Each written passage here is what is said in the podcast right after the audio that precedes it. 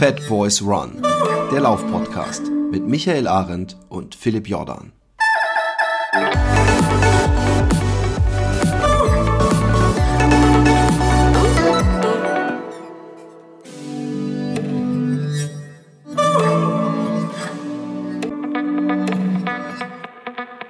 Ja, liebe äh, Fat Boys, liebe Fat Girls, ähm, ja, mal wieder eine Interviewfolge. Äh, die häufen sich jetzt, aber das liegt auch daran, dass wir relativ viele ganz interessante Gäste zu, äh, zu Gast haben und die Möglichkeit haben, mit denen zu sprechen. Wir haben heute einen, ja, einen ehemaligen Profisportler und Profitrainer, äh, und das sind ja immer dann meine Gäste, ähm, zu Gast, und zwar äh, Steffen Justus. Ja, Steffen Justus ist dem einen oder anderen vielleicht äh, nicht ganz aus der Läuferszene bekannt, sondern eher aus der Triathlon-Szene. Äh, Steffen, du warst 2012, wenn ich richtig informiert bin, ähm, bei Olympia dabei als äh, ja, sag mal, ich glaube, das war die erste, äh, das erste Mal, wenn ich das noch so richtig in Erinnerung habe, dass äh, Triathlon bei Olympia dabei war oder äh, dabei war, ja genau. Und du bist ähm, dreifacher deutscher Meister, einfach einmal auf der Kurz- und zweimal auf der Sprintdistanz. Und du trainierst jetzt Triathlon. Bin ich soweit schon mal richtig? Ja, also erstmal Hallo alle zusammen.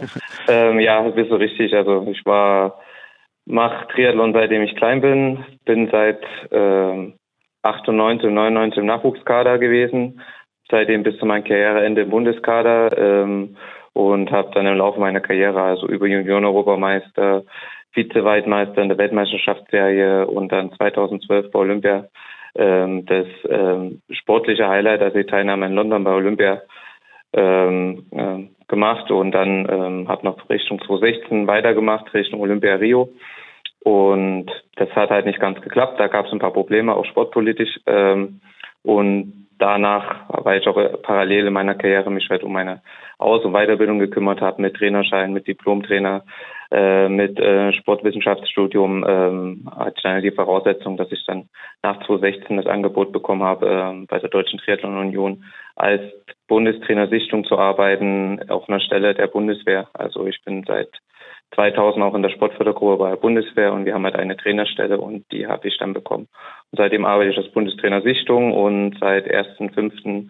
auch noch gezielt mit Athleten am Bundesstützpunkt in Neubrandenburg zusammen, also in Nachwuchsathleten im Alter von 14 bis 19 Jahren. Männer und Frauen, oder?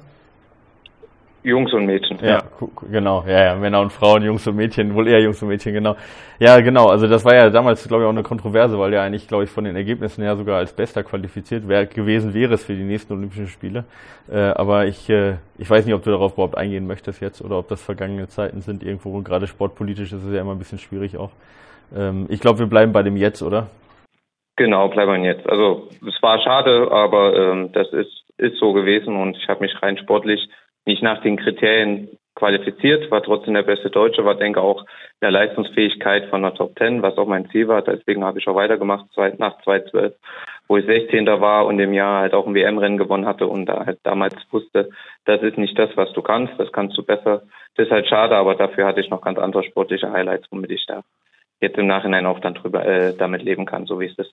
Genau, und ich meine, äh, den Olympioniken, den nimmt ja keiner mehr. Ja, also das ist halt, das ist ja irgendwo was, was ja auch das Leben lang bleibt, irgendwo bei Olympia dabei gewesen zu sein. Und ähm, genau, äh, schade drum, man weiß nicht, was rausgekommen wäre, aber ich denke mal, das ist alleine schon eine Leistung, die 99,9 Prozent unserer äh, Hörer, inklusive mir, nie, niemals erreichen werden. Von dem her, ähm, sag ich mal, kannst du da sicherlich super stolz drauf sein, auch wenn der Wermutstropfen bleibt. Jetzt bist du Trainer ja, ähm, und trainierst mit der Jugend. Ähm, wie sieht denn da so ein Tagesablauf bei dir aus? Kommst du noch überhaupt selber zum Sport oder ist das alles, sag ich mal, Vollzeit, äh, ja, alles für den Dackel, alles für den Club, nur äh, sag ich mal, Leute trainieren? Wie, wie, wie, sieht das so aus, was du täglich machst? Ja, also ich komme selber noch zu Sport. Ich denke mal, wenn man auch 20 Jahre oder länger Leistungssport gemacht hat, ähm, äh, muss man sich auch weiter bewegen. Das sieht natürlich anders aus als früher. Also da, wo ich Zeit habe, ähm, dann halt abends ähm, oder morgens oder auch mal am Wochenende, wenn Zeit ist, dann nutze ich halt die Zeit. Ich laufe halt eigentlich zu 99,9 Prozent nur.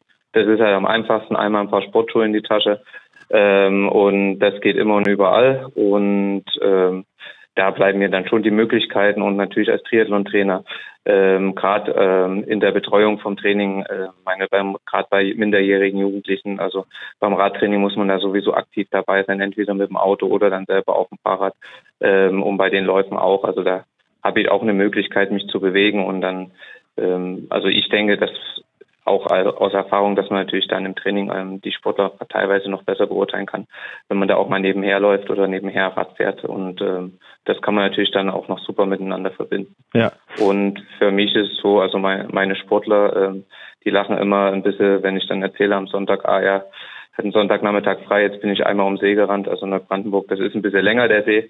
Ähm, da lachen die immer, aber eigentlich ist es auch also immer noch eine Vorbildwirkung für die und äh, ich denke, das sollte man dann auch nutzen, dass man die Sportler auch nochmal mit einer eigenen ähm, ja, sportlichen Leistung will ich jetzt nicht sagen, aber einem eigenen Engagement und äh, Bereitschaft sich zu bewegen ähm, motivieren kann. Mhm. Das heißt also, die, ähm, ja, die Sportler, die Athleten, die du betreust, die sind äh, ähm, da am Olympiastützpunkt quasi im Internat, oder? Und äh, du trainierst die quasi, also du siehst die quasi jeden Tag. Es ist jetzt nicht so, dass du so ähm, wie ein Bundestrainer nur, äh, sag ich mal, Rahmentrainingspläne schreibst und hin und wieder mal beim Trainingslager dabei bist, sondern das ist schon tägliche Arbeit mit denen. Genau, das ist tägliche Arbeit. Also die ähm, sind ja eigentlich alle noch in der Schule. Und ähm, als Triathlet ist man ja auch, auch im Jugendbereich schon zwei, dreimal Tag am Trainieren. Also die haben halt dadurch, dass an der Eliteschule des Sports in Neubrandenburg sind, auch die Möglichkeit, äh, vor oder während der Schulzeit als Sportunterricht zu trainieren. Und da sehe ich die halt früh um sieben beim Schwimmen, dann gehen die in die Schule, dann gehen wir ähm, am frühen Nachmittag Radfahren, abends vielleicht noch Laufen und eine Athletikeinheit ähm, und das jeden Tag. Jetzt zur Zeit ist ja die Wettkampfsaison. Wir sind gerade jetzt gerade auch wieder in Chiembaum im Trainingslager, waren jetzt das ganze Wochenende in Jena auf dem Nachwuchscup. Davor waren wir im Trainingslager und ähm, also wir haben die eigentlich den ganzen Tag ähm, ähm also äh, hat man dann mit den Sportlern zu tun, sieht die, kümmert sich ums Training, ähm, macht die Planung mit meinen Trainerkollegen, also der Frank Heimerdinger, das ist dann noch ähm, der Bundesstützpunkttrainer in Neubrandenburg, mhm. also der Chef und ähm, in einer engen Zusammenarbeit mit denen betreuen wir die zusammen und ähm, ich denke, das funktioniert alles sehr gut. Ja. Wie viel hast du dann? Wie viel, wie viel äh, ähm, ja, äh, Athleten unter deiner direkten Fuchtel, die du so täglich trainierst? Mm, also wir sind, also am Stützpunkt Neubrandenburg ist ein bisschen, weil du vorhin auch gefragt hast, ähm, ein sehr guter Stützpunkt auch in der Nachwuchsarbeit, auch aus der Region, aus Neubrandenburg, dass eigentlich maximal ein Drittel wirklich am Internat wohnen, der Rest mhm. kommt sogar aus Neubrandenburg.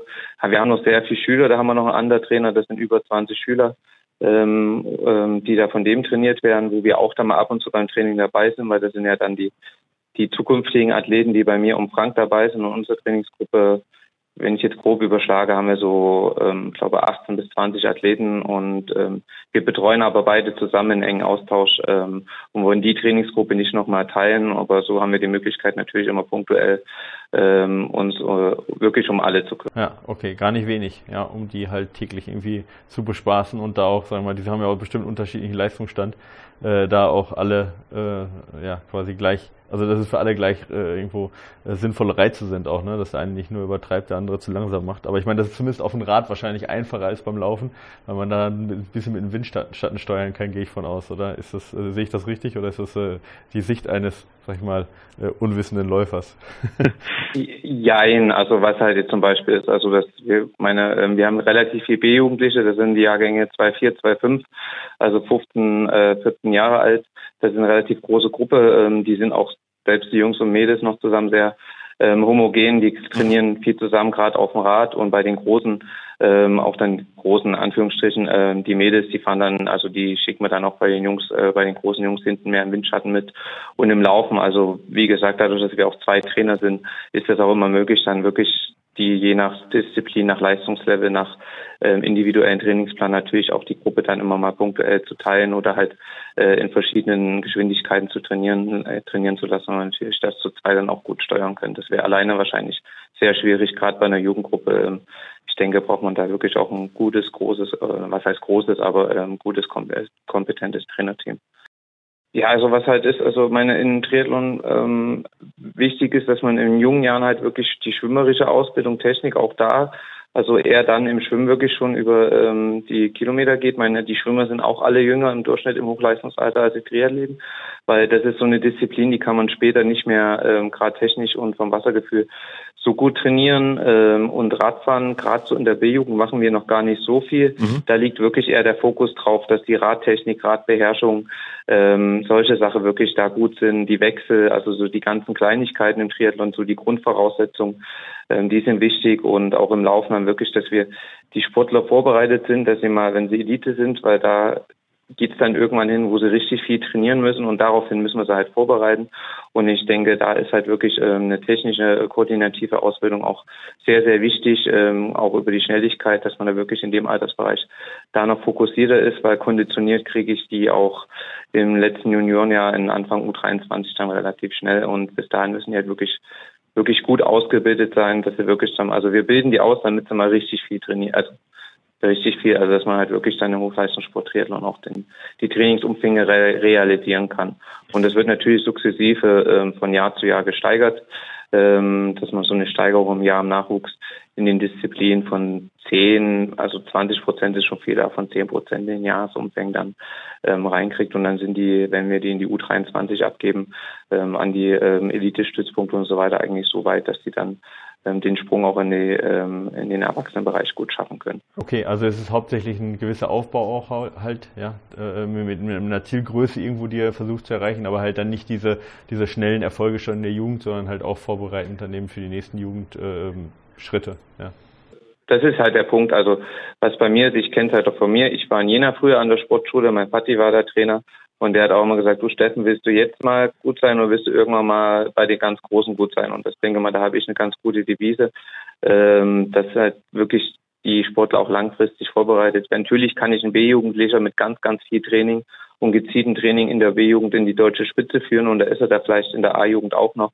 Aber spätestens, wenn sie in die Junioren geht, ähm, geht er uns in Anführungsstrichen über den Jordan. Äh, da kann man sich natürlich auf die Schulter klopfen, wenn man einen deutschen Meister in der B-Jugend hat, aber der nie oben ankommt.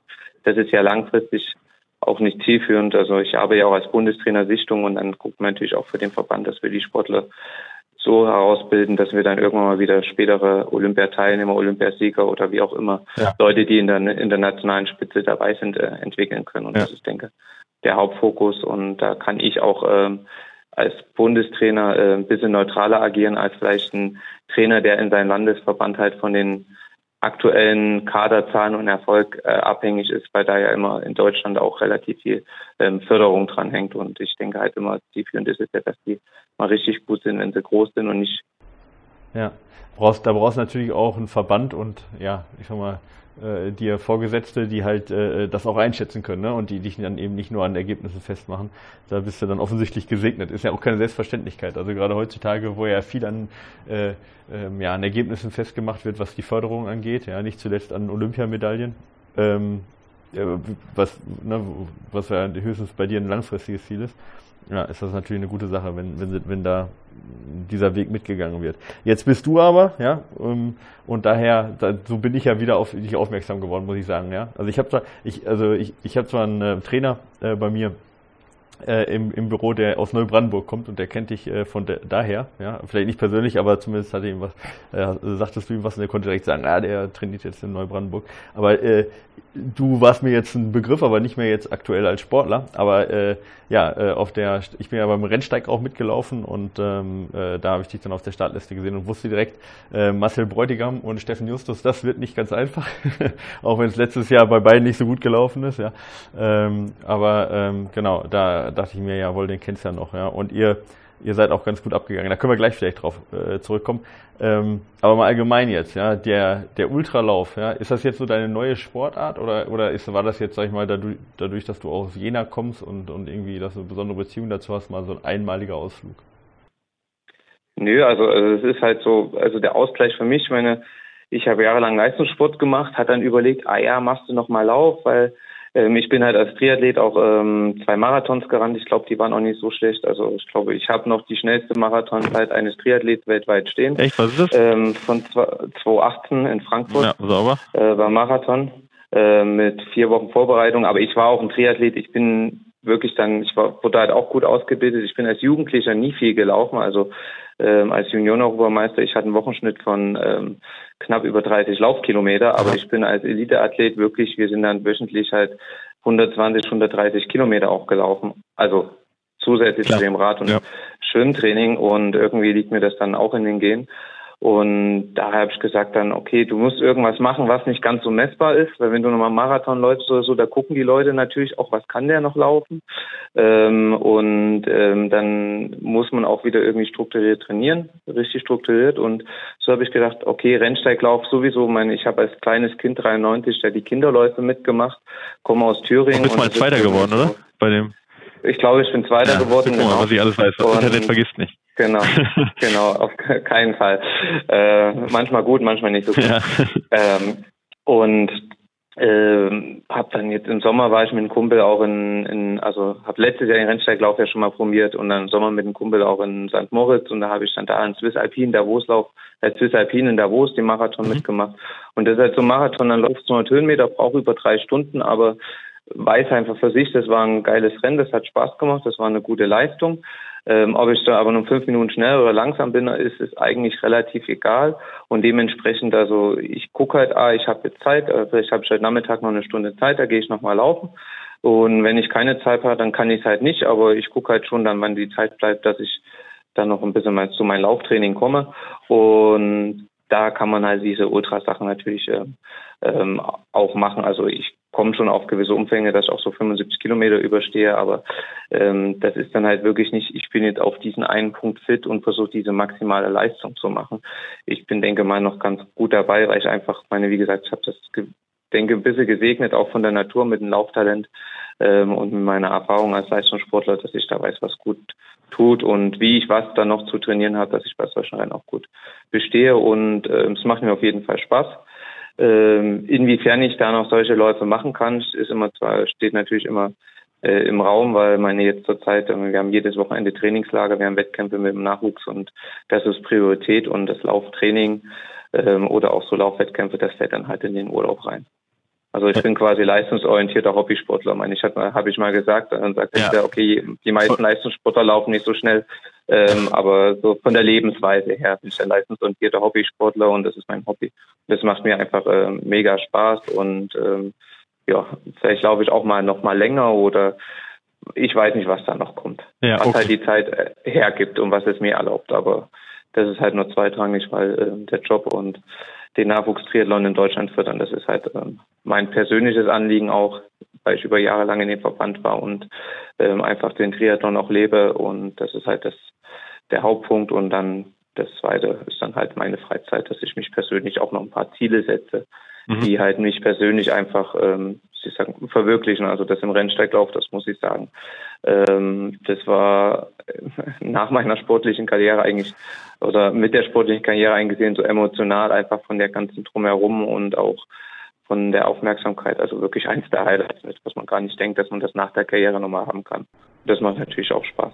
Ja, verstehe ich. Ja. Also Rennsteig äh, Gewinn äh, ist natürlich was ganz Besonderes. Äh, ist mir bisher versagt geblieben und wahrscheinlich, ich bin jetzt eine 45 gelaufen. Da kann man mit gewinnen, habe ich gesehen. Ja, es gab mal ein Jahr, wo man damit gewonnen hätte, aber ansonsten muss ich mich da noch ein bisschen strecken und ich muss hoffen, dass nicht so Typen wie du dabei sind, wo ich dann keine Chance gegen habe. Du bist eine 512, 55 gelaufen für die Hörer, das ist also glatt nochmal fast eine halbe Stunde schneller als ich. Ja.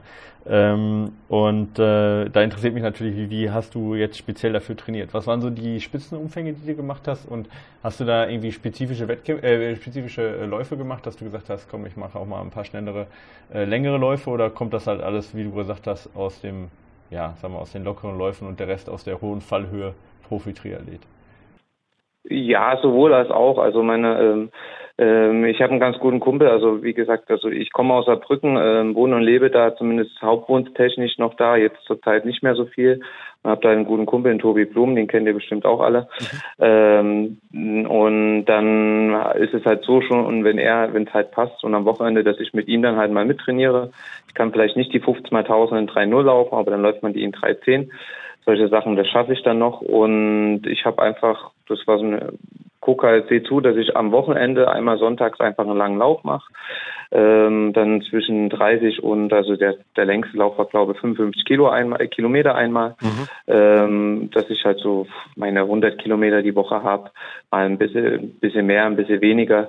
Ähm, und dann so spezifische Einheiten, das kommt dann irgendwie zusammen, weil gerade ein Kumpel das Programm macht oder das Programm, dann überlege ich, macht das Sinn, um da zumindest beim Rennsteiglauf ähm, äh, über die 75 gut durchzukommen und das passt. Und dann war ich mit dem Tobi und noch einem anderen Kumpel einfach über Ostern in Urlaub und gesagt, okay, wir gehen jetzt mal nach Freiburg. Ich bin noch nie in meinem Leben 200 Kilometer gelaufen. Ähm, und der andere Kumpel dann auch. Ähm, dann haben wir einfach mal in acht Tagen, glaube jetzt muss ich lügen, 260 Kilometer zusammengebastelt und es war dann in der Woche halt 220. Und das hat anscheinend gereicht, dass ich dieses Jahr auch über 75 Kilometer gut durchkomme. Ähm, und das war dann so ein persönliches Ding wieder cool. Du bist mal einmal in deinem Leben 200 Kilometer gelaufen. Ja, offensichtlich. Äh, kann ich jetzt im Moment auch nur von träumen. Also ich äh, krebs auch irgendwie zwischen 60 und, und 80 gerade rum. Aber klar, also ich meine, das sind natürlich super Wochen, die man da hinkriegt. Ja, und dann kommt natürlich das Radfahren noch dazu. Ich muss mir das Ganze jetzt ein bisschen schön reden, ne? weil ich meine, wenn du eine halbe Stunde schneller bist, dann muss es ja Gründe haben. nee, im Ernst, aber... Das ich saß bis zum zweiten, fünften, wo ich in Neubrandenburg offiziell angefangen habe, seit September nicht mehr auf dem Fahrrad. Und dann ja. musste ich natürlich die Sportler wieder im Radtraining begleiten, was ehrlich gesagt selbst am Anfang bei B-Jugendlichen mir ziemlich schwer fiel. Mhm, aber es ging.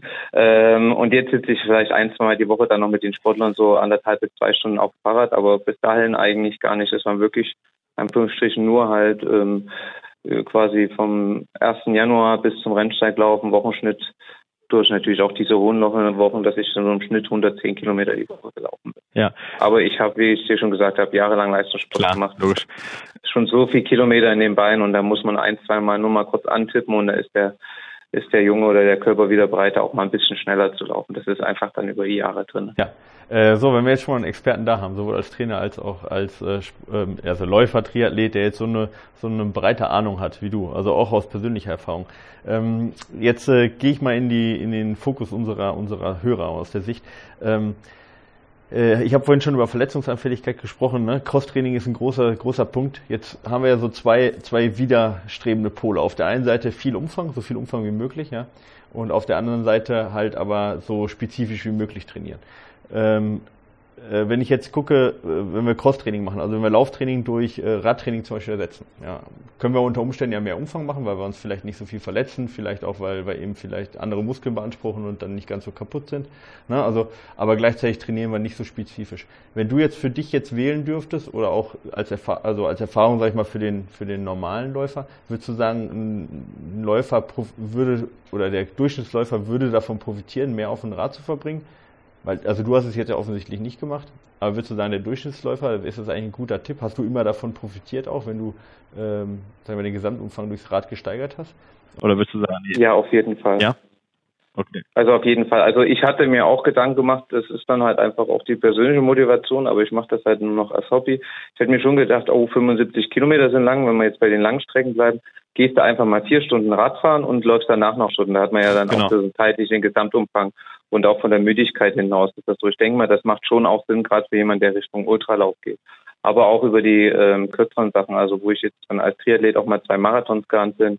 Und da hatte ich auch, äh, ich glaube, bei den deutschen Crosslaufmeisterschaften, ähm, vor Arne Gabrius war ich da auch Zweiter und so weiter. Da habe ich mich auch viel auch mit Steffen Ulitschka unterhalten und da kam genau das Thema auf, ähm, dass ich als Triathlet mit 90er Wochenschnitt oder 80er Wochenschnitt im Laufen bei den deutschen Spitzenläufern mitlaufen kann. Und da ist es halt so, dass man natürlich viel Grundlage auch durch das Schwimmen und Radfahren, ähm, also gerade von Herz-Kreislauf ähm, bekommt und dann natürlich im Laufen dann ähm, die Spezifik Spezifik über das Lauftraining. Und da hatte ich mit dem viel geredet und da war ja auch gerade zu der Zeit, glaube ich, auch im deutschen Marathon nicht mal äh, so gut wie jetzt. Weil jetzt sind wir ja doch schon wieder ein bisschen aufstrebend und da war schon das Thema, was kann man denn noch alternativ trainieren, gerade im Radfahren oder auch Schwimmen. Wobei ich beim Schwimmen während der Saison vorsichtig mache, weil das doch, ähm, also man merkt das auch, ähm, die Laufleistung im, in dem Moment, wo man viel Schwimmtraining macht, einfach im Training dann auch schwerer fällt. Mhm. Für die Grundlage im Winter schadet das nicht, wenn die Jungs auch mal ein, zweimal die Woche ein Stündchen ins Wasser springen oder dann halt ähm, wenn man halt auch orthopädisch nicht so belastbar ist, halt auch mal einen Long Run halt mit einer langen Radeinheit ersetzt und vielleicht am, am Nachmittag noch mal ein Läufchen macht oder davor. Ich denke, das ist auf alle Fälle ähm, äh, sehr gut und ähm, so machen wir es ja auch, wenn wir Sportler haben im Triathlon, die ähm, verletzungsanfällig sind oder gerade nicht so viel laufen können. Gut. Ähm, ja, also trifft genau meine Meinung dazu. Also ich habe ein paar, sag ich mal, richtig gute Ultra, Ultraläufer auch unter meinen Fittichen, wo wir halt auch viel über den Gesamtumfang einfach über Rad gehen. Und ähm, ja, es geht halt gar nicht anders als jetzt, äh, sag ich mal, so die, die 17, 18 Wochenstunden kriege ich einfach beim Laufen nicht hin, wenn ich einen guten Sportler habe. Der macht mir dann da doch 250 Kilometer und ist dann platt. Das geht ja gar nicht. Aber genau, okay, prima, dass ich da von dir auch die gleiche Meinung kriege. Ähm, ich weiß nicht, wie das, äh, wie das der Tobi Blum macht. Ja, äh, für diejenigen, die jetzt vielleicht nicht wissen, wer es ist, ist äh, ähm, der Sieger vom Köln-Marathon letzten Jahr, wenn ich das äh, richtig, war letztes Jahr, glaube ich, ne? Ja, ja genau. Letztes Jahr Köln-Marathon. Äh, genau. 16 irgendwas, aber er war auf 214 Kurs oder so. Ja, genau. Aber, genau. Äh, aber ähm, da ist auf jeden Fall ein Trainingskollegen, sag ich mal, der, der, der dich da nochmal ordentlich ziehen kann. äh, beim Laufen zumindest, genau. Also das schadet auch nicht. Gute Trainingsgruppe ist immer gut. Genau, na ich bin halt sein, also mein Vati schreibt ihn halt die Trainingspläne. Mhm. Tobi ist ein kleiner Chaot ähm, und jetzt kann ich es natürlich nicht mehr vor Ort machen, aber ich muss dann immer mal ein Auge auf ihn werfen, ähm, was er trainiert und ich bin dann quasi für ihn einfach der Trainingspartner. Also ich gucke dann, was, wie ich ihn dann sportlich unterstützen kann und wenn ich dann ihn beim Training ein bisschen unterstütze, ähm, meine, für meine eigene Fitness schadet das nicht. Also aus dem Blickwinkel ist das. Also er ist nicht mein Trainingspartner, wenn dann bin ich vor Ort sein Trainingspartner, aber man profitiert da auch von. Okay. Ähm, ja, wer wäre ein Luxustrainingspartner, wenn du sagen könntest, er zieht mich dann. ähm, Du hast gesagt, du weißt noch nicht genau, was jetzt wirklich als nächstes kommt. Ja? Ähm, was sind denn noch so Traumwettkämpfe, die du hast? Also, wenn du jetzt sagen könntest, so ein, zwei Dinger nochmal, jetzt nehmen wir mal Olympia weg, aber im, generell im gesamten Sportbereich, was würdest du gerne nochmal machen? Boah, das ist ganz schwer. Ich mache halt für mich das Spaß. Ich glaube, es wird nie klappen, ja, weil da müsste ich auch die Zeit und Möglichkeit haben. Ähm, ich meine, diese Trailläufer, also UTMB oder sowas, das würde mich schon, so, schon noch mal reizen, aber ähm, ähm, da ist ein ganz großes Fragezeichen hinter, ob das dann zeitlich auch möglich ist. Also ich denke mal, dass ich den Rennsteig ähm, auch nach diesem Jahr, wie ich das erlebt habe, immer in irgendeiner Art treu bleiben werde, weil das einfach eine fantastische Veranstaltung ist. Ähm, und da muss ich gucken, jetzt passt halt ganz gut. Jetzt sind das ist kein Traumwettkampf, aber jetzt am Wochenende ist halt der Tollende See-Marathon halt um unseren See oben in Neubrandenburg. Stelle ich mich halt am Samstagmorgen mal mit hin. Ähm, solche Sachen mache ich dann noch, wenn gerade in der Region war. Ja, und da was in der Region ist, was halt passt und äh, was zeitlich reinpasst, dass ich das mitmachen kann. Und sonst gucke ich immer mal im Netz, äh, wenn ich im Urlaub bin oder wie es zeitlich möglich ist, was da auch mal so an Trailläufen oder an irgendwelchen ähm, Anführungsstrichen verrückten Läufen ähm, ansteht, wo man sich dann vielleicht das zeitlich noch hinbekommt. Ähm, aber sonst natürlich, wie gesagt, äh, als ehemaliger Leistungssportler, ich muss halt Sachen machen, die dann auch wirklich für den Spaß sind und äh, nicht mehr, äh, wo man sagt, hier, da reden wir jetzt von Hochleistungssport ähm, in dem Sinne. Ja, ich meine, UTMB ist, ist, ist ja sicherlich eine Herausforderung, einfach auch, weil die Qualifikation dafür nicht ganz einfach ist, bis du die Qualifikationspunkte hast. Äh, die gut, ich meine, der Startplatz ist dann wahrscheinlich eh dann kein Problem über die ITRA-Punkte. Wenn du die, wenn du die Punkte dann, also die Qualifikationspunkte hast, wirst du wahrscheinlich auch einen Elite-Startplatz kriegen. Aber das ist natürlich harte Arbeit. Ähm, Ultralauf ist ja manchmal so ein bisschen verschrien, ja, und ich kann das äh, sehr gut äh, sagen, weil ich da, weil ich da in dem, in dem Bereich lebe, ja, ähm, dass es viele, äh, dass es vielen vorgeworfen wird, dass sie in den Ultralauf deswegen reinpflichten, weil sie für die Straße nicht schnell genug sind oder äh, weil sie nicht auf Zeiten gucken wollen, weil es denen unangenehm ist, weil sie halt schlecht sind. Ähm, Jetzt werfe ich dir mal was vor und du sagst ja oder nein. Äh, ich werfe dir jetzt mal vor, du willst jetzt nur deswegen Ultra laufen, weil du nicht damit leben kannst, dass du den Marathon nicht mehr in einer 218 läufst, sondern wahrscheinlich eine 2, weiß ich nicht, 22. Und du sagst, ich möchte eigentlich nicht daran erinnert werden, dass ich das nicht mehr schaffe, was ich früher geschafft habe. Ist das so ein bisschen der Grund auch, warum man in den Ultralauf flüchtet? Oder ist das eher neue Herausforderung und auch landschaftliche Erfahrung und so, landschaftliches Erlebnis? Also neue Herausforderung auf jeden Fall. Und ähm, also ich wüsste, wenn ich jetzt sage, ich höre jetzt auf mit meinen Trainerdings und ähm, würde nochmal wirklich als Läufer Leistungssport machen, dass ich nochmal 2,15 laufen kann, aber ich muss es niemand mehr beweisen. Wenn man das jetzt so als meine Antwort gibt, also daher mache ich das nicht. Ähm, aber ich weiß selber und ich bin zufrieden mit der 2,18 als Triathlet und deswegen muss es niemand mehr, mehr beweisen und das andere, da kann ich es mir halt noch beweisen und das ist halt der Punkt. Also ich muss es mir beweisen, aber niemand anderen mehr. Deswegen wie, also wie du sagst, flüchtig vielleicht zum Ultralauf. Ja. Aber äh, so eher von dem Blickwinkel. Weil, wie gesagt, ich weiß, was ich gekonnt habe. Ich bin mal 29, 30 in dem Triathlon gelaufen, auf abgemessenen 10 Kilometer Strecken. Also hinten drauf. Also ähm, und ich weiß natürlich, meine, ich werde nicht jünger und ich trainiere halt nicht mehr das, dass man die Zeiten laufen kann. Aber ich weiß, wenn ich das trainieren würde, vielleicht würde es sogar noch gehen.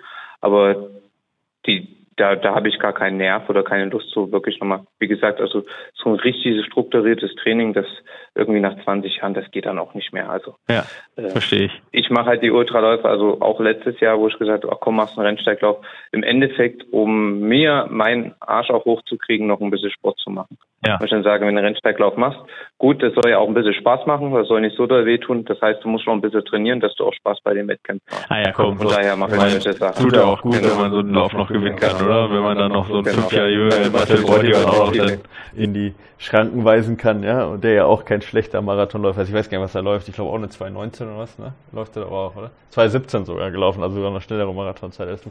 Also von dem her, das tut doch gut, ja, äh, wenn man da auch noch äh, äh, sagen wir so einen Ausrufepunkt dann setzen kann. Also kann ich mir auf jeden Fall gut vorstellen. Äh, mir wird es gut tun, ohne Frage. Ähm, okay, UTMB haben wir mitgenommen, ja, da warten wir drauf. Das kann sicherlich noch ein paar Jahre dauern. Ja, da lange, das kann noch lange werden, dann vielleicht als alter Mann, aber es gibt, gibt, ja auch alte Männer, die da mitlaufen. Naja, also ich meine, es gab schon UTMB-Sieger, es gab schon UTMB-Sieger, die waren 60, ja, also von dem her äh, damals Marco Olmo, also von dem her hast du da noch ein bisschen Zeit und sag mal, die, die Schnelligkeit, wenn du die beibehalten kannst, dann geht das auch sicherlich noch zumindest mit weit über 40. Genau. Ähm, ja, jetzt ist, jetzt du hast beim Triathlon hast du ja Sprintdistanz gemacht, habe ich ja gesagt, Kurzdistanz. Ne? Ähm, das war ja so hauptsächlich deine Geschichten. Du bist ja nicht in den Triathlon, äh, in, in, den Ironman oder in Langdistanz gewechselt, wie zum Beispiel jetzt ähm, Frodeno und äh, ja, äh, wer halt dann auch, äh, also im Prinzip wer eigentlich die komplette Triathlon sagen wir Elite dann doch irgendwie den Schritt dann wagt äh, über die Mitteldistanz dann zur Langdistanz und da da ist ja auch im Prinzip dann nochmal der große Fame dann zu holen, muss man ja sagen, einfach, ja, äh, weil das ja das ist, was auch die meisten, ähm, die meiste Aufmerksamkeit anzieht. Ähm, und jetzt machst du beim, beim Laufen genau das Gegenteil und gehst auf die langen Distanzen. Hat dich nie der Ironman gereizt oder reizt er dich jetzt auch nicht mehr? Ähm, war das, also lang, lange, lange Ausdauerdinger reizen dich offensichtlich, ja. Ja, ja, schon auf jeden Fall. Also meine, ich habe ähm, da kommen wir auf zu 16 zurück. Ich habe halt, da ging es drum, wir waren im Trainingslager vor Olympia, fürs Trainingslager, äh, vor Olympia-Vorbereitung und ich wusste halt eigentlich bis zwei Wochen vor Olympia immer noch nicht hundertprozentig, dass es nicht klappt. Es hätte immer noch klappen können. Und äh, habe ich mir eine Alternative gesucht und dann habe ich halt anstatt Olympia mit einer drei Wochen Vorbereitung den 73 in Wiesbaden gemacht. Mhm. Und es lief zum Beispiel ähm, ziemlich gut, noch nicht überragend, aber gut. Ähm, und dann war es so, dass ich dann halt am Ende der Saison halt weil das auch langfristig schon geplant war von von unserem Verband das Angebot bekommen habe, doch als Bundestrainer ähm, zu arbeiten ähm, über die Bundeswehrstelle und habe mich lange mit meinem damaligen Trainer Dan Lorang unterhalten, der ist ja bestimmt auch einigen Namen äh, vom Jan Frodeno und so weiter ähm, was mache ich? Mache ich weiter, probiere es auf die längeren Distanzen oder ähm, nutze ich die Chance, wirklich einen, einen, guten, soliden Job, wovon ich immer geträumt habe, einfach im Triathlon als Trainer ähm, dabei zu bleiben und das zurückzugeben, was ich über die Jahre lang bekommen habe von dem Sport. Und da haben wir uns lange drüber unterhalten und da habe ich gesagt, ich wenn nicht weitermache, möchte ich nächstes Jahr bei der SIP von dabei sein und mittel- oder langfristig auch im Hawaii vorne dabei sein. Das muss dann auch mein Anspruch sein. Und da hat er gesagt, du Steffen, traue ich dir definitiv zu. Ähm, aber da musst du nochmal 120 Prozent Gas geben und vollen Fokus darauf legen. Und das war damals in dem Moment ähm, einfach, ähm, da war ich nicht bereit, das zu sagen, ich probiere das nochmal und wollte auch nicht dann zwei Jahre später dastehen und sagen, du hast es probiert und hast die andere Chance, ähm, einfach einen soliden, coolen Job zu kriegen, äh, nicht genutzt. Und dann habe ich gesagt, okay, du machst noch einen Abschluss beim 70.3 in Bahrain im Dezember. Das war dann, habe ich mal gezielt auf dem 70.3 Rennen trainiert ähm, war dann noch Zweiter hinter dem Terenzo Pozzone, ganz knapp und es war einfach ein schönes Karriereende. Und ähm, dann ähm, war es das auch. Also ich habe mir gesagt, vielleicht mache ich irgendwann mal Ironman, aber wenn ich das machen würde, müsste ich zu 120 Prozent gehen.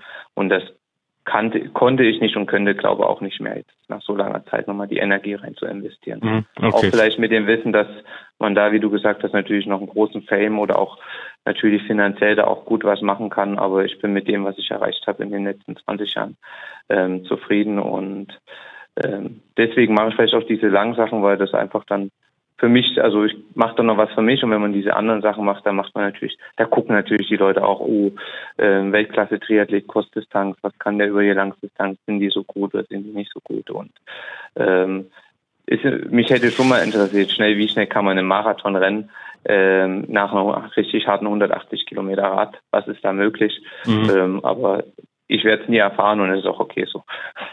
ja, ich, gut, man kann nicht, man kann nicht alles machen. Und man kann glaub, nicht alles machen. Also genau. Also ich habe zwischen, ja, man muss halt zwischen zwei tollen Sachen auswählen und ich habe mich dann für diesen Weg entschieden. Ja, also sicherlich, äh, also ich meine, das ist jetzt mühselig darüber zu nachzudenken, was wäre wenn gewesen. Ich meine, das, das geht, halt, geht halt nicht und damit muss man dann irgendwann auch abschließen. Ja. Ähm, und ähm, wie du, wie du ja richtig sagtest, die Herausforderungen, die werden ja nicht weniger heutzutage. Ja. Also eine mit dem Ultralauf, was es da alles für tolle Läufe gibt, aber eben auch sonst äh, an, an Möglichkeiten eben sich noch zu beweisen. Ja. Ähm, wie gesagt, auch ein, auch ein Ironman wird ja auch mit äh, in der Altersklasse dann ähm, äh, ja noch möglich sein. Ja? Auch, und, und wenn du dann erstmal 45 bist, dann äh, guckt auch keiner mehr drauf, ähm, was du früher mal gemacht hast, beziehungsweise misst dich vielleicht keiner mehr daran. Also es ist ja alles nicht vorbei. Ähm, jetzt hast du einen in, super Inside-Blick auf, ähm, auf, auf die ganze Triathlon-Szene und wenn ich mir, du hast von Dan Laurent angesprochen, ähm, das ist ja schon, was er macht, auch ein sehr wissenschaftlicher Ansatz. Ja, er arbeitet also äh, zum Beispiel auch die, die Triathlon Crew Cologne zum Beispiel, ja, die, wo er dann zwischendurch mit denen ja die, die Marathonpläne, äh, die Triathlon-Pläne auch schreibt und ne, die, die haben ja auch einen sehr, ja, äh, wissenschaftlichen Ansatz, sage ich jetzt mal, ne, sehr datenbasierten Ansatz und ähm, ähm, ja, wie gesagt, bei, gerade beim Radfahren ist es ja auch so, dass die nochmal deutlich, ja, dass die Messmöglichkeiten ja nochmal deutlich genauer sind ne, und so weiter und fort. Ähm, jetzt ist beim, jetzt sagst du selber, beim Laufen bist du eher so der Typ, na, ich ein bisschen Freizeit, Hobby, Hobbysportler, Leistungstäter, Hobbysportler. Ähm, was würdest du jetzt mal aber von außen sagen, ähm, gar nicht auf dich persönlich bezogen als, als jetzt leistungsorientierter Hobbysportler, aber was kann die Laufszene, was kann, was kann der, die, das, vor allem das Lauftraining, was kann das noch mitnehmen vom Triathlon-Training? Wo würdest du sagen, wo hängen wir hinterher, wo sind wir voran? Kann man das so pauschal sagen? Ich denke, es ist schwer. Also meine, könnte ich jetzt nur auf das Lauftraining im Triathlon-Training äh, ähm, ein bisschen klicken. Und du hast es vorhin schon angesprochen. Also was wir halt haben, ist halt, ist, ist wichtig ist, glaube ich, das Ganze sehr abwechslungsreich zu gestalten. Und was ich habe, meinem Lauftraining, man kann halt, ähm, Wattsteuerung ist schwierig. Also ich habe jetzt auch eine Uhr, wo eine Wattsteuerung drauf ist. Das ist ganz interessant. Aber ich denke, genau, damit kann man noch nicht arbeiten. Aber es ist mal ganz interessant zu sehen, wie, wie viel Watt laufe ich berghoch, wie viel laufe ich bergunter, wie ist da mein Puls ähm, von der Steuerung halt her. Ähm, aber ähm, was, also für, was ich denke, ist halt, also ich kenne das von früher, die Läufer, die sind immer relativ schnell in dem GA-Bereich gelaufen. Mhm. Ne? Und äh, ich als Triathlet im Vergleich zum Läufer, wo ich wusste, der ist genauso schnell wie ich, ich war viel, viel langsamer. Und ich denke, was wichtig ist, dass man einfach in dem Training extrem, also sehr, sehr viel mit dem Tempo auch spielen kann, in alle Tempobereiche rein. Auch mal in langsam, auch ein also ich sage auch ein 2,15 Marathonläufer muss auch mal einen ruhigen Langlauf in hohen vier Minuten laufen können, weil ich denke, das gehört auch dazu, dass man einfach ein großes breites Spektrum absichert mhm. und dass man da halt ähm, man kann es halt eigentlich nur über Tempo steuern und wenn es halt ein welliges Gelände ist, halt ein bisschen über ähm, Pulsintensität und ähm, was Triathleten vielleicht auch von Läufern lernen können, also was man halt hat, ist natürlich auch da kann ich natürlich jetzt im jungen Bereich auch viel arbeiten, also was die Schrittstruktur und Schrittfrequenz und sowas angeht. Ähm, da, in dem Bereich kann man natürlich noch viel machen. Aber weitere Steuerparameter, klar, wenn man Training macht, man macht einen äh, Feldtest oder einen Labortest, man hat ein paar Laktatwerte, man hat ein paar Pulswerte. Ähm, aber ich glaube, da nimmt sich das Triathlon Lauftraining nicht viel, ähm, was da äh, in die Trainingssteuerung im Laufen reingeht. Ähm, da nehmen die sich nicht so viel. Mhm. Also also können wir vielleicht im Anschluss nochmal, ohne jetzt die äh, Hörer zu langweilen, weil ich arbeite ziemlich viel mit Wattmessungen auch beim Laufen zusammen mit meinen, mit meinen Athleten. Aber ähm, äh, wie, wenn ich jetzt den Triathlon anschaue, so die, ich, die Altersklassen, also beim Triathlon sagt man ja Altersklassenathleten, ja, ähm, für diejenigen, die es nicht wissen. Ähm, und äh, wenn ich die angucke, ja, ich meine, in, das erste, wofür sie ja bekannt sind, ist, sag ich mal, dass, äh, dass die Räder teurer werden, wenn die Haare grauer werden. Äh, aber auf der anderen Seite auch, sag ich mal, dass da schon, schon zweimal im Jahr mindestens eine Spiro gemacht wird, dass da äh, äh, oft nach Trainingsplan trainiert wird, dass häufig eben sehr äh, ja, nochmal ein sehr äh, konzentrierter im Prinzip Trainingsaufbau gemacht wird und nicht im Prinzip nur, ich gehe jetzt mal raus und jogge mal eine Runde durch den Wald. Das findet ja wenig statt bei, bei, ähm, bei Triathleten so, ne? Die sind halt sehr, sehr trainingsaffin auch. Ähm, äh, ist das, würdest du sagen, also für, für dich jetzt persönlich, würdest du sagen, hey, das ist echt was, was, was Cooles, was die Triathleten im Läufer voraus haben, oder sagst du, hey, dem wird lieber auch mal ein bisschen die Entspanntheit, sag ich mal, des normalen Läufers äh, auch mal gut tun und das ist alles nur, nur Show, im Endeffekt bringt es nicht viel? Ähm, ja, also was das beim Triathleten vielleicht dann ja so ist, was auch sehr mein wichtig ist, einfach ähm, ähm, meine muss halt einfach das Verhältnis Belastung Erholung stimmen und Triathleten sind schon sehr an ihren äh, Trainingsplan äh, mhm. gebunden, also die persönlich gebunden, wo ich auch sage und da ist halt wichtig, dass wirklich der Kontakt mit den Trainer ist. Der Plan ist ähm, eine Orientierung oder einfach auch den Plan, den versuchen wir umzusetzen, aber das ist kein Dogma, da muss man ja. einfach auch die Flexibilität haben, einfach heute zu reagieren, nur weil heute jetzt 10 mal 1000 draufstehen und ich bin total am Sack, ja. muss ich jetzt nicht die 10 mal 1000 machen, weil das macht in dem Moment dann trainingsmethodisch keinen Sinn mehr, weil es vielleicht mir gestern ich überzockt habe oder nicht so gut geht. Und ich glaube, das ist halt einfach wichtig, dass die Leute halt dann individuell auch die Flexibilität besitzen, äh, das Training auch da mal umzustellen. Okay. Natürlich brauchst du einen erfahrenen Trainer oder selber eigene Erfahrung zu sagen, das tut mir auch gut, das macht Sinn, das macht keinen Sinn. Aber ich mache nicht nur das, weil es auf dem Trainingsplan steht, sondern ich mache halt vielleicht ändere was in Rücksprache, was ich dann auch immer wichtig ist. Das muss dann auch immer in Rücksprache mit den Trainern, äh, mit dem Heimtrainer äh, halt einfach ähm, äh, funktionieren. Und da sehe ich halt, das sehe ich jetzt natürlich auch tagtäglich. Und da ist es halt wichtig, dass man seine Sportler eigentlich auch ähm, regelmäßig sieht ja. oder zumindest einen sehr, sehr engen Kontakt hat. Mhm. Ich meine, es gibt auch Trainer, die einfach, die kriegen die Leistungsdaten von den Sportlern, die telefonieren mit denen und die kennen die so gut, die können die voll einschätzen und die brauchen die jetzt nicht morgen. Genau, das ist unser Ansatz jetzt, genau. Ja, genau. Aber sonst bin ich da voll bei dir. Ja, also ich bin generell bei dir äh, da auch in der in dem Falle. Ja, äh, das sind das ist Trainingsmethodik, sage ich mal, eine gute Trainingsmethodik und eine gute trainingswissenschaftliche Basis sicherlich das erstmal eine sehr gute Grundlage ist und dann der Rest halt natürlich dann auch persönlich ist oder beziehungsweise halt auch Tagesform ist.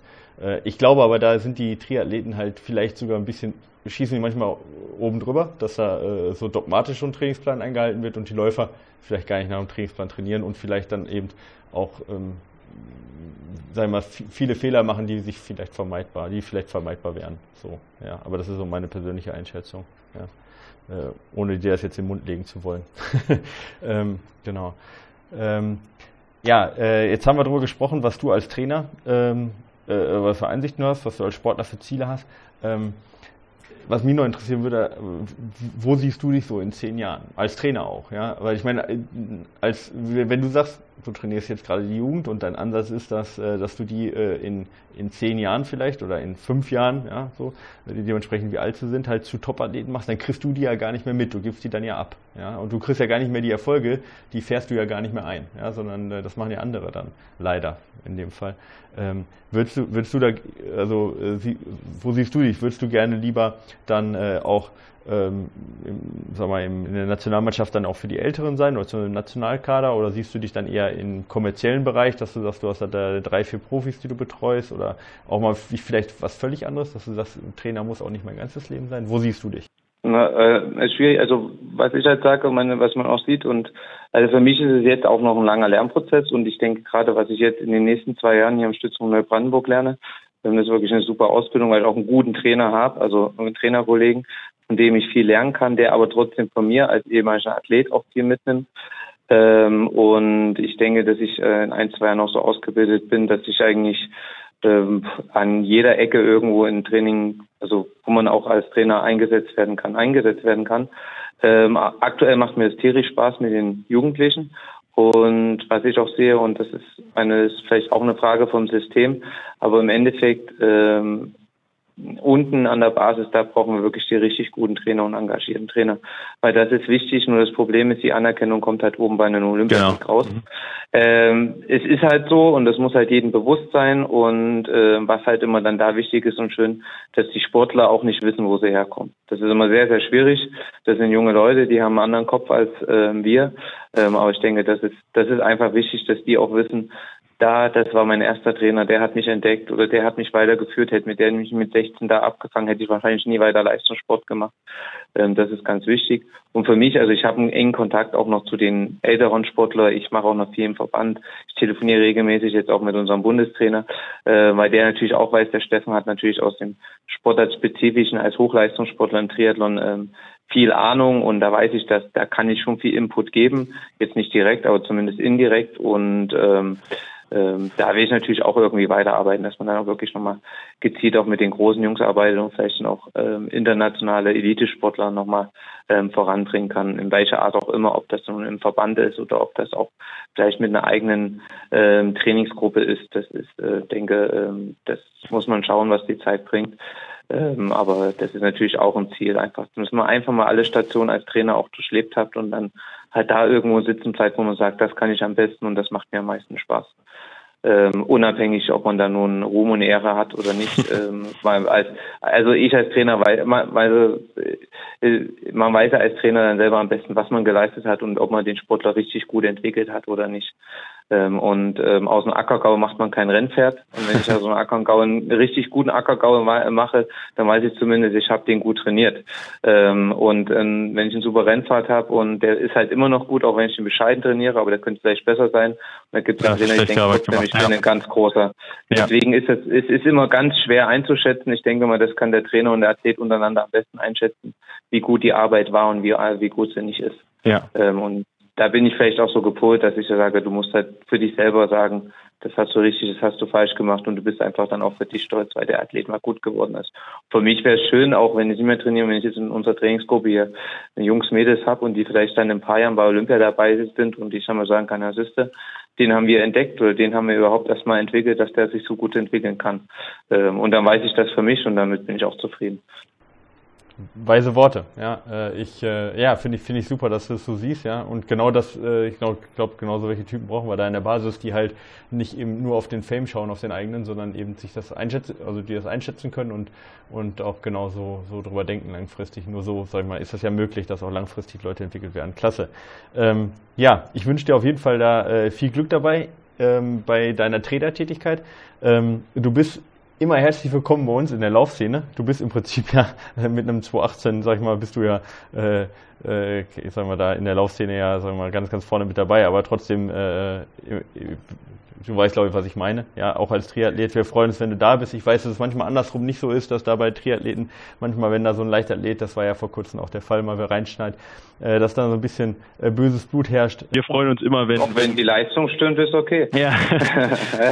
aber muss halt auch dann was kommen. Genau. Genau. Nee, aber, genau. Aber das, ich meine, das ist ja auch gar nicht einfach. Das sieht man ja in beide Richtungen, sowohl bei den Topläufern, die dann Triathlon machen, als auch bei, ja, bei den äh, Top-Triathleten, aktuell auch Top-Triathleten, die dann Halbmarathon oder Marathon versuchen, dass es dann nicht immer, sage ich mal, dann auch zu der ganz tollen Spitze führt. Aber ich freue mich immer, wenn, äh, wenn man da nicht gegeneinander ist, sondern wenn man sich gegenseitig unterstützt, weil im Endeffekt sind wir ja alle Ausdauersportler und haben da Spaß dran. Und ich freue mich, wenn du dabei bist und würde mich auch freuen, wenn du in der Trail-Szene halt äh, öfter mal dich blicken lässt. Bis, äh, also es freut mich persönlich und ich bin mir sehr sicher, die Trail-Szene insgesamt auch. Und da wünsche ich dir auch alles Gute. Und ähm, ja, vielen Dank, dass du bei uns zu Gast warst. Ähm, vielleicht sagst du noch mal, äh, wo, wo man dich erreicht. Ja, vielleicht, ähm, ähm, wenn man ein bisschen mehr über dich erreich, äh, äh, wissen möchte, ja, äh, wo kann man dich denn da auf Social Media oder im Internet denn finden? Ja, also wie ich habe wie jeder halt äh, eine Instagram-Seite einfach unter meinem Namen. Aktuell ist da hauptsächlich einfach nur noch äh, viele Posts, halt, wenn ich mal, mal sportlich unterwegs bin. Ähm, ab und zu kommt auch mal was aus meiner Trainingsgruppe rein, dass die Leute auch sehen, was man so nebenbei tagtäglich macht. Ähm, habe jetzt auch, glaube letztes Jahr angefangen, mal den ganzen Spaß, was ich mache, mein Training bei Strava hochzuladen. Also da kann man eigentlich komplett seit letzten Jahr, nach, seitdem ich den Gelita Halbmarathon, äh, äh Trail-Marathon gemacht habe, eigentlich jeden Laufkilometer verfolgen, falls es jemand interessiert. Auch nicht wundern, wenn da ein paar chaotische Sachen drin sind. Ich habe zu meinem Trainer, meinen Trainerkollegen letzten Sonntag bin ich frühestens 36 gelaufen, habe ich mir gesagt, ich laufe heute Nachmittag nochmal einen schnellen Zehner in 37 Minuten. ähm, ich, experimentiere, ich, ich experimentiere ein bisschen. Also äh, dann bitte nicht sagen, was ist das für ein Rotz, was für Trainingsmethode. Ich würde ich nie mit einem Athleten machen, aber ich kann es machen, weil wenn es gegen die Wand läuft, ist nicht schlimm. Ich mache es aus Spaß an der Freude. Okay. Und ähm, da findet man mich. Und sonst natürlich, ich meine, ich denke, über mich aus den letzten Jahren ist genug geschrieben. Da findet man auch immer was, wenn man sich interessiert. Alles klar. Steffen, vielen Dank. Gibt es noch was, was du loswerden möchtest an die äh, allgemeine Läufer-Community? Mm, ja, also auf jeden Fall. Also ich habe es jetzt in den letzten Läufen schon gemerkt. Also man wird da, also gerade, ich bin jetzt mehr in der Trail-Ultralauf-Szene. Das ist eine geile Szene, die boomt. Das macht mir tierisch Spaß. Und wie du schon gesagt hast, ich hoffe, drückt die Daumen, dass ich auch die Möglichkeiten dazu habe. Also auch mal äh, von der Zeit her, dass man sich da in diesem Bereich immer mal die Wege kreuzen. Und ähm, es macht Spaß und es sind richtig coole Typen. Und ähm, ich hoffe, dass ich da meinen Teil auch dazu beitragen kann. tolles Schlusswort. Alles klar. Vielen Dank. Mach's gut. Und äh, ja, bis dann. Macht's gut, Jungs. Ciao.